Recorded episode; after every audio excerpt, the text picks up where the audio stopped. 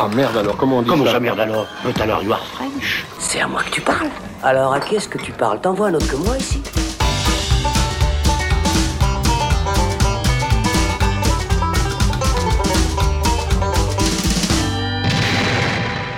Salut les cinéphiles, c'est Alex, bienvenue dans ce nouveau shot consacré à Nightmare Alley de Guillermo del Toro, en salle depuis le 19 janvier en Suisse et en France. Alors je sais pas si on vous a déjà dit à quel point on, on affectionne le travail du cinéaste mexicain dans le saloon, mais c'est tout naturellement bah, qu'on consacre euh, un, un épisode pardon, à son nouveau film et qu'on s'intéresse à lui, euh, et qui de mieux que deux fanzous de del Toro pour le faire, Thibaut Ducret, salut Bonsoir, oui ça va, oui j'aime plutôt bien Del Toro aussi. Un peu Oui, oui, oui. Ça va. bon, alors, avant d'avoir ton avis, euh, Thibaut, un tout petit peu de contexte quand même. Euh, Del Toro, alors, c'est d'abord bah, des films fantastiques en espagnol, Chronos, Mimique, puis L'échine du diable à l'aune des années 2000, euh, dans lesquels il montrait déjà bah, sa, fa- sa fascination pour les monstres. C'est comme ça que sa réputation s'est faite autour de ça. Puis des blockbusters avec Blade 2, les deux Hellboy, puis Pacific Rim dans les années 2000, et la consécration canoise et critique avec le labyrinthe de Pan, puis juste après son Crimson Peak reçu assez euh, tièdement, euh, la consécration maximale en 2017 avec La forme de l'eau, 4 Oscars dont meilleur film et meilleur réalisateur. Voilà donc dans quel contexte sort ce Nightmare Alley. C'est donc 4 ans après son dernier film.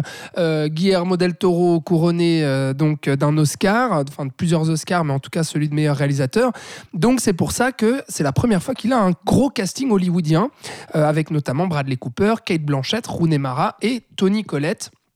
Et puis, euh, pour euh, le, le pitch du film, bah, il s'agit en fait de la deuxième adaptation au cinéma du livre Le charlatan de William Lindsay Gresham, après euh, le film de Edmund Goulding sorti en 1947. Euh, et puis, euh, pour le- la petite anecdote, c'est l'acteur fétiche de Del Toro, Ron Perlman, qui avait filé le bouquin à Del Toro, je crois, dans les années 90, en lui disant... À, à l'époque du tournage de son premier Oui. long métrage, en fait, Chronos, justement, bah, Del Toro et Perlman réfléchissaient à leur futur projet. Puis Ouais. Euh, Perlman, visiblement, rêvait d'incarner le rôle titre Oui, il voulait euh, justement le- de Nightmare Alley. Puis il lui disait, mais, mais regarde ça, c'est génial. Donc Del Toro, effectivement, a lu le bouquin, vu le film Ouais. de, de Golding et, et a été euh, conquis direct. Et donc il avait ça dans ses, dans ses tiroirs euh, de- depuis une vingtaine d'années, donc un peu plus. Et Ouais, bah en fait, très est. naïvement, il, il est allé directement à l'époque vers la Fox qui détenait les droits du bouquin pour leur dire oui, je suis intéressé. Mais à l'époque, Guillermo del Toro, bah, c'est personne. Donc évidemment, qu'on lui a rayonné et qu'on lui a dit oui, vous êtes bien gentil, mais euh, merci, ça nous intéresse pas. Et donc effectivement, en 2017, euh, les quatre Oscars de la forme de l'eau, là, c'est déjà un argument un peu plus euh, convaincant. ça. Et pour avoir effectivement ce casting que j'ai cité. Et donc pour l'histoire, alors ça raconte euh, celle d'un d'un bonimenteur, beau gosse et manipulateur, qui dans les années 30, après être tombé par hasard sur une fête foraine mêlant cirque et freak show, ça a son importance, on va y revenir, eh bien devient mentaliste et va faire carrière à New York. Bon bah du coup, maintenant que le contexte est posé, Thibaut, ça vaut quoi ce Nightmare Alley de Del Toro? Bah, c'est super. Ah bah Non, oui. tout simplement. non, euh, bah, je ne sais pas si tu as vu le, le film original de, de Golding, Non. mais moi je, je le trouve déjà excellent. J'ai pas lu le bouquin, mais euh, c'était déjà euh, un, un excellent film. Et euh, finalement, cette nouvelle version, elle est assez fidèle à l'histoire de base. Il a Del Toro a, a coécrit le scénario avec la scénariste Kim Morgan, qui est devenue sa nouvelle femme depuis. Et globalement, je crois que voilà, le récit est assez fidèle au roman et du coup euh, au film de 1947. Et il est même encore plus fidèle, par exemple, au niveau du, final, euh, que je ne vais pas révéler, mais qui, est, euh, qui changeait un petit peu dans la version de 47 et qui là est tel quel dans le roman. Donc un final encore plus désespéré que, que ce qu'on avait dans, dans le premier film. Euh, et donc il suit la même ligne, mais il se permet aussi quelques ajouts. Par exemple, une chose intéressante, je trouve, euh, c'est qu'il explore un peu plus le passé euh, du personnage principal, avec notamment un, un espèce de péché originel, si on veut, qu'on nous montre dès le départ, dès la première séquence, où le personnage de Bradley Cooper met le feu à sa maison, et voilà, avec quelque chose de particulier dans cette maison qu'on ne révélera pas. Ouais, tout part d'un trauma, c'est vrai, de, de ce personnage-là. Ouais. Et Del Toro va accentuer un petit peu ça pour qu'on comprenne bah, la, la psychologie de cet homme euh, bah, qui finalement va aller, euh, comme tu le dis, de, de, bah, de péché en péché, et puis ça. euh, bah, va lui-même en fait creuser finalement sa, sa, sa descente aux enfers Ouais, petit à et- petit. Et, ce qui est intéressant par rapport à ça, c'est qu'il il intègre aussi pas mal d'éléments personnels, par exemple, par rapport justement à, à cette mauvaise action de base du personnage et au sentiment de culpabilité qu'il va développer par la suite. Il y a un élément qui revient, c'est l'histo- l'histoire de la montre. Il y a, le personnage a une montre qui a une symbolique particulière. Euh, bah, ça, ça fait écho à l'histoire de Del Toro, alors qu'il n'y avait pas la même relation euh, que le personnage avec son père, par exemple, mais euh, qui, a, qui a aussi hérité d'une montre de sa part. Puis on sait que parmi les obsessions de Del Toro, il y a tout ce qui concerne les mécanismes et les rouages. Donc là aussi, c'est toujours intéressant de voir ça. Est-ce que tu essaierais de nous dire que c'est un pur film de son auteur? Absolument, oui. Oui, oui. Nightmare Alley serait un film d'auteur. euh, Je Oui. crois qu'on on peut euh, poser cette, Non, mais euh, c'est cette vrai, on- supposition. On peut le dire, parce que je suis sûr que c'est là où tu vas, où tu vas aller ensuite, mais c'est que donc Del Toro a fait jusqu'à maintenant eh bien, des films fantastiques qui convoquaient un bestiaire de monstres, de créatures. euh, et là, cette fois-ci, eh bien, c'est son premier film. Alors, euh, on va en reparler aussi, mais qui emprunte au code du film noir, euh, et puis qui a ce côté thriller, mais où le fantastique finalement n'est pas là concrètement, mais il reste quand même en toile de fond, notamment bah, sur les thématiques en fait qu'il souhaite ouais. aborder. C'est pour ça que même si ce n'est pas un film dans le genre fantastique, eh bien ça reste un pur film de Del Toro et il arrive à détourner en fait le fantastique pour nous amener quand même, bah, comme tu allais le dire je pense, ces, ces obsessions euh, autant visuelles que thématiques. Absolument, mais tu lis dans mes Oh conseils. Es-tu toi-même médium? Je ne sais pas. Mentaliste. Mentaliste, pardon. non, mais effectivement, c'est intéressant de, de voir que c'est, euh, comme tu le dis, le, le premier film qui n'est pas proprement parler fantastique, mais on retrouve forcément la patte de Del Toro parce que aussi dans l'adaptation, il va euh, tordre certains éléments pour les amener du côté du fantastique. Par exemple, certains personnages, je pense au, personnage euh, euh, assez central de, Kate Blanchett, qui incarne donc euh, une psychiatre euh, à laquelle euh, le personnage de le héros euh, Bradley Cooper euh, va s'associer pour euh, arnaquer justement les, gens de la haute société parce que euh, elle, elle a en consultation euh, ben, voilà, toute la haute de, New- York et donc elle a des informations personnelles sur ces gens euh, que Cooper va pouvoir exploiter justement pour, euh, pour se faire passer pour, pour mentaliste. C'est ça l'arnaque au final. Et euh, ce personnage. Euh, ce qui est intéressant dans, l'original de 47, c'est qu'on jouait un petit peu sur l'ambiguïté et surtout sur la surprise, sur, euh, euh, sur son rôle en définitive. Alors qu'en fait, bah, voilà, c'était un personnage typique de femme fatale. Et dans le film noir, en fait, il y a, quelque chose, dans, le film noir classique, un truc qu'on sait dès le départ, c'est que justement le héros va mal finir, quoi, qui va se faire bouffer par le milieu et notamment qui va se faire manipuler et retourner par, si je peux dire ainsi, par, par la femme fatale. Femme Et ju- fatale vénéneuse, il y a aussi Exactement. les figures de la blonde et de la brune, parce qu'il y a aussi le personnage Bah oui. de, de Rooney Mara qui est là. Alors elle plutôt en... qui est en plutôt l'ingénue, euh, euh, un petit peu ouais. plus innocente, quoi, Ouais, ouais, c'est ça. clair. Mais justement, là, ce qui, ce qui est intéressant, c'est que la version de Del Toro de, de ce personnage de Lilith Ritter, qui en plus, voilà, dès, dès- dès son nom annonce, euh, annonce un petit peu la chose, là, euh, et bah, d'emblée, elle est présentée comme une figure monstrueuse, en fait. Euh, alors déjà, le Kate Blanchett en elle-même, voilà, a un visage bah, déjà qui est fait pour le film noir, mm, je trouve mm. euh, qui Ah bah est quand même assez, assez particulier. Euh, et, et dès le d'emblée, enfin, d'emblée, en fait, on, on sait que, qu'elle va le bouffer, quoi, que- qu'elle va le, le manipuler. Il y a aussi le personnage de, de Ezra Grindle, qui est justement le, le comment dire, la, figure importante à laquelle euh, Bradley Cooper va vouloir euh, euh, s'attaquer. Bah, là, on en fait un personnage beaucoup plus dangereux aussi, et notamment dans voilà, il y a dans une, une scène où il est où il le passe au détecteur de mensonges, qui est assez fantastique, je trouve Ah ouais, ouais, c'est clair. Et où euh, là aussi on présente un, personnage euh, ouais, beau- beaucoup plus ambigu, beaucoup plus, euh, beaucoup plus inquiétant, et euh, jusqu'à un final où voilà, ça, ça part beaucoup plus, euh, ça tourne beaucoup plus mal. Et, euh, et donc voilà, tout ça pour dire qu'effectivement on retrouve la touche fantastique de Del Toro dès le départ, d'ailleurs, parce que comme Bah, tu avec dis, le freak show, bah, c'est ça. Et Euh, puis, euh, bah, il y, a- il y a notamment des, euh, un, fœtus dans un bocal, Ouais, enfin ouais. des, des figures comme ça aussi qui, euh, qui font penser bah, à des hum, comment dire à des, à des éléments fantastiques ou mythologiques. Ouais, et, des- et des éléments qui justement ne figuraient pas, par exemple, dans l'adaptation de 47. Ah, parce ouais. que voilà, de, de- le bouquin et donc l'adaptation de 47. euh, voilà comment, enfin, l'histoire commence et se termine dans une fête foraine. et en fait, le, le film de 47 ne jouait pas beaucoup, en définitive, sur l'imagerie euh, que peut véhiculer la fête foraine avec euh, voilà son freak show et, et ses, ses bizarreries. Alors que là, Et- c'est un hommage direct aux Freaks de Todd Browning, Bah, euh, grand classique du genre. Bah, dès le départ, justement, Bradley Cooper débarque dans cette fête foraine et il va se mettre à la poursuite du geek, donc du, de, de la bête de foire qui s'est échappée. Et il va voilà, parcourir un, un train fantôme avec des, des figures absolument improbables. Et là, dès le départ, on, on assume finalement la, la bizarrerie de l'univers. Et- Il y a le nain, il y a l'homme fort, il y a euh, euh, le- le- le- le- le- l'homme poilu, euh, poilu comme, comme un gorille. Ouais, ouais, Rooney Mara qui, qui fait un spectacle avec l'électricité. Enfin, Ouais. là, là, on est vraiment dans, de, dans le, la, la foire, quoi, di- directement. Et, et ça, se, ça se ressent aussi à l'image dans, le- dans le traitement euh, visuel, parce que autant on a une, une, une histoire assez, fi- enfin, un récit assez fidèle au roman d'origine, mais dans une version vraiment beaucoup plus flamboyante. C'est-à-dire que on va jouer à fond sur, sur les couleurs. Alors la photo, il retrouve euh, Del Toro, euh, son, son chef opérateur de, de la forme de l'eau, euh, Dane euh, Laustsen, je crois qu'il s'appelle.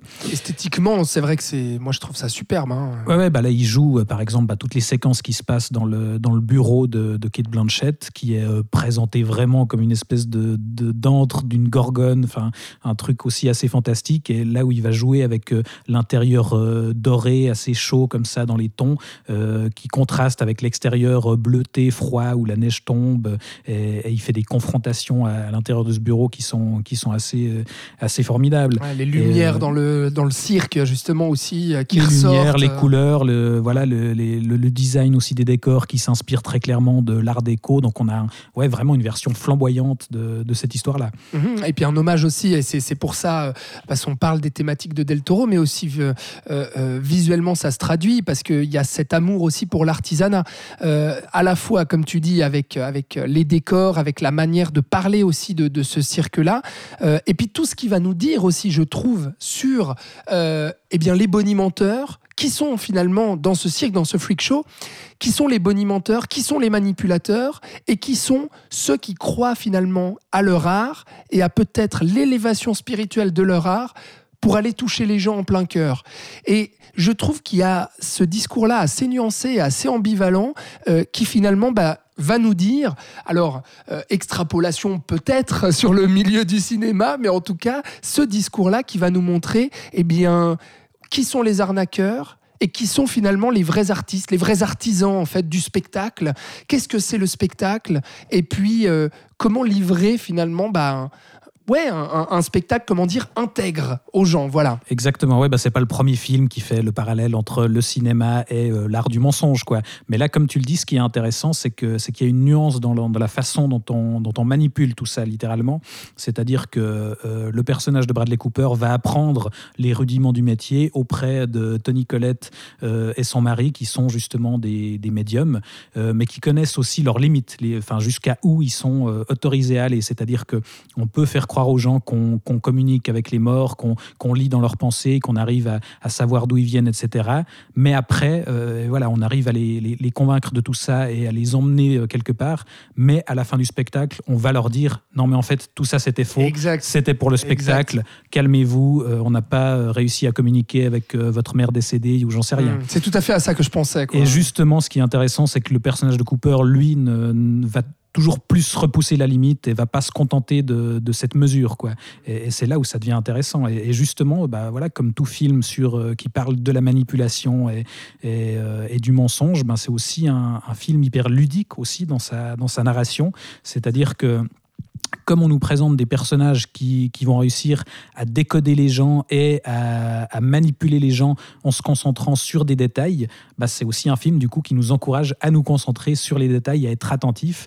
Et il y a notamment par exemple, bah, au bout d'un moment, le, le, personnage de Cooper va, va, commettre un acte assez terrible euh, par arrivisme, euh, mais ce sera jamais explicité très clairement. On va jamais nous dire il a fait ça, mais en fait par le montage, on va, euh, on va rendre clairement. Il y a une histoire voilà avec des bouteilles sans trop en révéler. Absolument. on va pas nous dire très précisément ce qu'il a fait, mais on nous le fait comprendre en fait par l'image. Et donc là, il y a aussi quelque chose d'assez euh, bah, stimulant en fait. Il y, y, a pas mal de choses qui sont qui sont suggérées sans être explicitées. Le personnage de d'Ezra Grindel, par exemple, où tout d'un coup on va euh, suggérer des choses assez terribles sur son passé, mais là non plus on va pas aller plus loin. Euh, tout d'un coup, visuellement, on va nous montrer quelque chose sur le personnage de Kate Blanchett qui est assez saisissant, mais là aussi, on va pas creuser plus loin. On nous laisse imaginer ce que ça peut être. Ouais, je suis d'accord. Et sur le côté ludique, tu as raison parce que euh, on est aussi bah, dans ce dans ce thriller de jeu de manipulation et tout ça. Euh, moi, je trouve ça effectivement extrêmement bien raconté pour dire que c'est un film qui dure quand même deux heures et demie aussi. Euh, J'ai pas vu le temps passer du tout. Et, euh, ouais, et, qui, qui, du coup a quand même 40 minutes de plus que le film original justement. En plus, Alors ouais, je, je ça. crois que le bouquin de base est encore plus dense, mais ouais. euh, mais ouais, je trouve ça, ça bien raconté pas, avec les ellipses et tout parce que le film est quand même scindé en deux, si on veut. Il y a toute la partie dans le freak show, puis ensuite il y a toute la partie à New York. Euh, mais euh, il y a, euh, je trouve, une fluidité dans justement le, les, ellipses et tout ça, qui sont assez bien choisis, bien vus, et, qui rendent le, film, bah voilà, très rythmé et puis passionnant au-delà de justement cette, bah, cette mise en scène de Del Toro qui va aussi filmer son personnage dans, les, dans des lieux précis aussi, comme enfermé finalement de plus en plus au départ on a on a on le filme dans des espaces assez vastes ouais, dans euh, la fête foraine il respire exact. voilà les couleurs aussi sont, sont, sont un peu plus un mm -hmm. peu plus accueillantes ouais, il y a des travelling un peu comme ça euh, euh, assez assez ample en fait et puis plus on va aller plus bah, finalement le, le, jeu, enfin voilà, il va se prendre à son propre piège et puis euh, ça va se refermer petit à petit sur lui, les mensonges et tout ça. Et je trouve que ça passe aussi dans la mise en scène et notamment qui va se passer bah, euh, de plus en plus dans des endroits fermés et puis dans des lieux un peu plus étriqués. Je pense notamment à ce, à ce bureau de la, de la psychiatre. Et là, il va jouer un jeu euh, presque de la mise en scène Hitchcockienne, tu vois, avec euh, cette, ce dynamisme de, de, dans, ce, dans ce petit cadre. Je trouve dans les jeux de regard des personnages, dans les gestes aussi qu'ils vont faire ouais, euh, bah, et la tension voilà, une, qui en ressort. Une, une cigarette qu'on dépose tout d'un coup ah, ouais, sur, sur, un cendrier, parce que là, on sent qu'il se passe quelque chose dans le dialogue. Enfin, vraiment, ces scènes de confrontation entre Bradley Cooper et Kate Blanchett dans le bureau, je les trouve assez, assez phénoménales. Et les, les deux acteurs sont excellents. De, on n'a pas beaucoup parlé très de, tendu, quoi. de Cooper jusqu'à maintenant, mais moi, je, je, le trouve vraiment très bon. À, à l'origine, euh, on a mentionné euh, DiCaprio pour le rôle. Oui. Il était attaché au projet au tout départ. Ouais. Ça aurait pu être aussi intéressant. Voilà, on pense forcément au Loup de Wall Street, enfin voilà, dans, dans les, les, les, personnages manipulateurs euh, qui vont euh, viser toujours plus haut pour finalement se péter la gueule à la fin. Ça aurait pu être, aussi vrai. être intéressant de l'avoir. Et moi, j'adore. Je trouve hein. que ouais, Cooper fait vraiment un excellent job. Il, arrive aussi à incarner cette, figure assez séductrice et du coup manipulatrice. En fait, c'est bien de le dire parce que je sais que c'est, euh, enfin, le, fait d'avoir Bradley Cooper au casting, euh, c'est quelque chose qui a été pas mal, euh, pas mal discuté, puis qui a freiné, je sais, certains cinéphiles sur le film. Moi, au contraire, en fait, je le trouve totalement à propos. Pourquoi? Parce que Cooper, il a cet air de pas y toucher, il a cet air de beau gosse comme ça, propre sur lui. Euh, Enfin, et en fait, je trouve que ça va super bien au lieu de prendre euh, un personnage, euh, un acteur, pardon, tu vois, qui serait, euh, qui serait déjà ambigu, tu vois, sur le côté un peu euh, à la fois beau gosse, mais à la fois vénéneux comme ça. Non, Cooper, il a ce côté hyper beau gosse, hyper, hyper sage, en fait. Ouais, et, où tu, et moi, j'aime bien envie ça. de lui laisser le bénéfice du doute, de dire non, mais il peut pas être aussi roublard que ça, quand même. Exactement. Voilà. Et moi, je trouve que ça colle parfaitement. Parce que ça colle à, à justement ce, ce beau gosse qui va réussir, en fait, à manipuler les gens parce qu'il a cet air angélique justement qu et on qu'on soupçonne pas la, la, la, méchanceté et la cruauté en fait de ce personnage parce que je pense aussi euh, que c'est euh, le film le plus cruel en fait de, de Del Toro qui continue euh... le plus cruel je sais pas parce qu'il a, voilà, oui. il a, oui, mais, oui, il mais a quand même pu euh, oui, mais explorer déjà cette facette là mais c'est vrai mais cette figure du anti-héros ouais. c'est quand même quelque chose qu'on lui connaissait pas vrai. et euh, il, il, arrive à nous le rendre aussi euh, attachant cet anti-héros mais par contre il va être d'une cruauté hallucinante envers lui et envers les hommes aussi Et je trouve que c'est aussi quelque chose que Del Toro a, a fait tout au long de son cinéma et puis qui, moi, me fait penser aussi au cinéma de Burton. Autant peut-être euh, c'est vrai visuellement j'y ai aussi pensé avec le freak show bon forcément c'est une comparaison facile cirque, tout ça. mais dans les thématiques et notamment ce, cette ce côté exploration en fait de, de la monstruosité chez l'homme ou de l'humanité chez les monstres, tu vois, qui est un truc Ouais. vraiment qui a été fait dans la carrière de Del Toro et puis euh, Bah, c'est ce qui c'est ce qu'il raconte dans tous les films, effectivement. Mais et là c'est ce qu'il raconte encore quoi. Mais effectivement, ce que je trouve intéressant, c'est que voilà, il a eu la consécration avec la forme de l'eau, qui était peut-être la, la, la vision un petit peu naïve et optimiste de, de justement cette thématique-là. Euh, Finalement, les monstres ne sont pas euh, les, ceux que l'on croit. Et là, au contraire, euh, ouais, comme tu le dis, je pense qu'il signe un de ses films les, les plus noirs euh, sur cet aspect-là. Le, la, la conclusion à ce niveau-là, elle est, elle est assez terrible. Ah ouais, complètement. Et, et d'ailleurs, sans révéler, mais, mais on peut le dire quand même, le dernier plan, je le trouve bluffant, quoi. Et il est glaçant, C'est ouais. vraiment glaçant. Et, et ça, ça fait prendre sens, en fait, à tout le film. Euh, et puis, c'est un truc, je trouve, qu'on. C'est pas un gimmick de Del Toro, en fait. Un- Je l'avais jamais vu faire ça. Euh, Mm.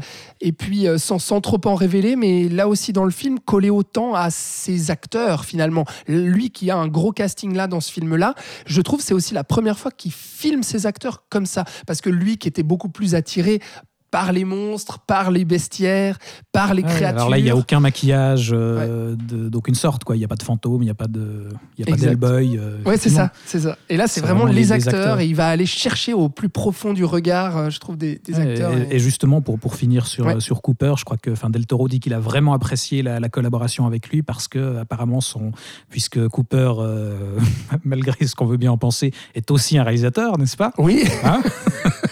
A Star is Born. il faut le rappeler, oui. Non, mais justement, Del Toro disait que ce qu'il appréciait, c'est que voilà, Cooper ayant lui-même expérimenté la Mm. réalisation, bah, Mm. il, il pouvait aussi dialoguer, il comprenait aussi le sens de, de ce que Del Toro euh, lui demandait. Et du coup, euh, bah, apparemment, ouais, la collaboration s'est vraiment bien passée et je trouve que ça se ressent effectivement à l'écran. Absolument. Euh, en revanche, il faut quand même en parler, euh, le flop énorme du film. Bah oui. Euh, puisque donc euh, aux États-Unis, euh, le film est sorti en, au même moment que Spider-Man No Way Home, c'est-à-dire à la mi-décembre. Euh, donc bah oui, juste à temps pour les Oscars, on peut bien imaginer. Le problème, c'est que le film a fait un flop euh, monumental. Euh, pour rappel, ce film-là est un film produit par Searchlight, donc qui, a, qui était le, studio appartenant à la Fox, Fox qui a été racheté par Disney, rappelons-le. Et donc, si vous n'avez pas encore écouté notre émission sur le, top 2021, je vous y encourage. Et notamment dans ce, cette, euh, cet épisode-là, eh bien, on racontait à quel point il y avait beaucoup de films de la Fox, justement, euh, euh, qui sortaient là après le rachat de la Fox par Disney et qui étaient donc désormais en euh, dans les mains de Disney, Disney qui le sortait de manière totalement hasardeuse. Euh, euh, et puis on avait l'impression qu'il se fichait pas mal du sort de ces films-là et notamment du marketing. Effectivement, marketing assez absent pour ce film-là.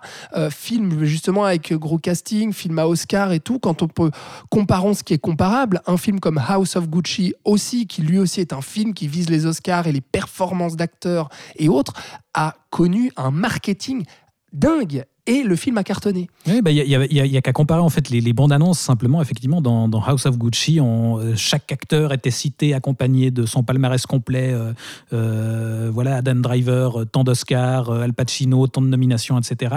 Là, il y avait de quoi faire aussi avec les, les- les Bah quatre oui. Oscars de la forme de l'eau, avec euh, bah, tout, tout ce casting Mm. qu'on vient de citer. Mais, mais non, le strict minimum. Le strict minimum est absolument rien à foutre, alors que le film a quand même coûté 60 millions de dollars et que il en a rapporté à l'heure où on parle. Tiens-toi bien Thibaut, hein, seulement 14 millions dans le monde, sachant que donc bon, il est sorti là en France euh, et en Suisse au, au mois de, janvier, et là non plus, ça marche pas très très fort.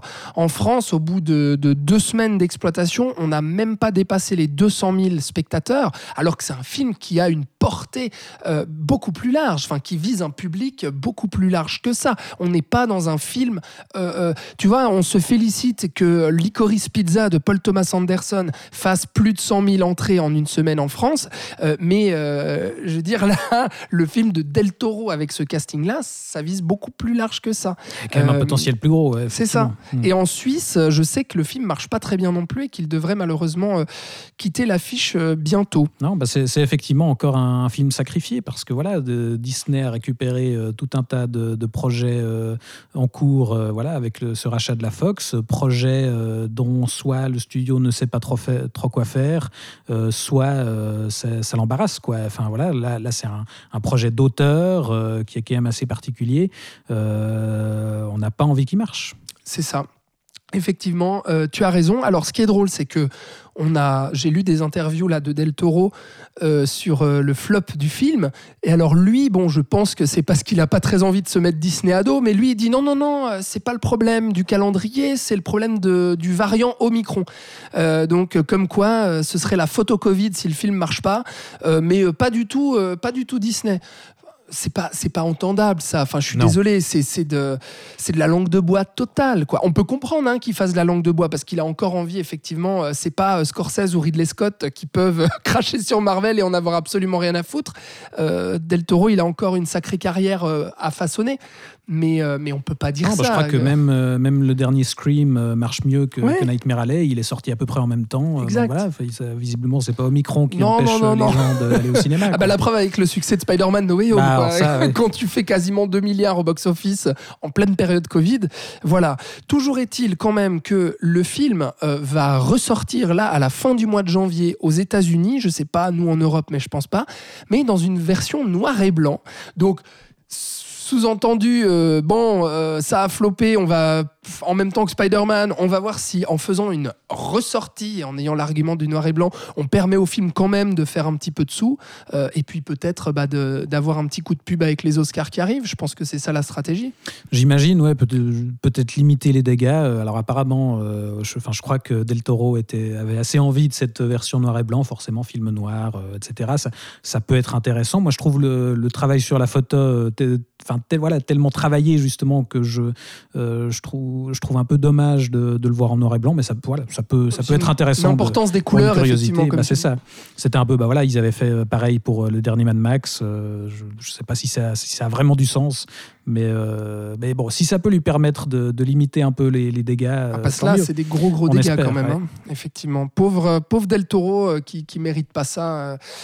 Euh, et on, espère justement que ça ça va pas l'empêcher d'avoir ses autres projets. D'ailleurs, on peut en dire un mot quand même. Il y a son euh, Pinocchio qui va sortir sur Netflix. Ça y est, on a une date qui est fixée à décembre 2022. Alors c'est une co-réalisation, je crois, et c'est un film en stop motion. hein. Tu nous en avais dit un petit mot. euh, Absolument, ouais, un film d'animation, adaptation assez intéressante enfin, dans, le projet, parce que je crois qu'il décale l'histoire de Pinocchio dans, l'Italie euh, donc ça peut donner un résultat euh, voilà, qui, qui sera assez original, et forcément voir euh, Del Toro s'attaquer à- au conte de Pinocchio, euh, Ah ouais.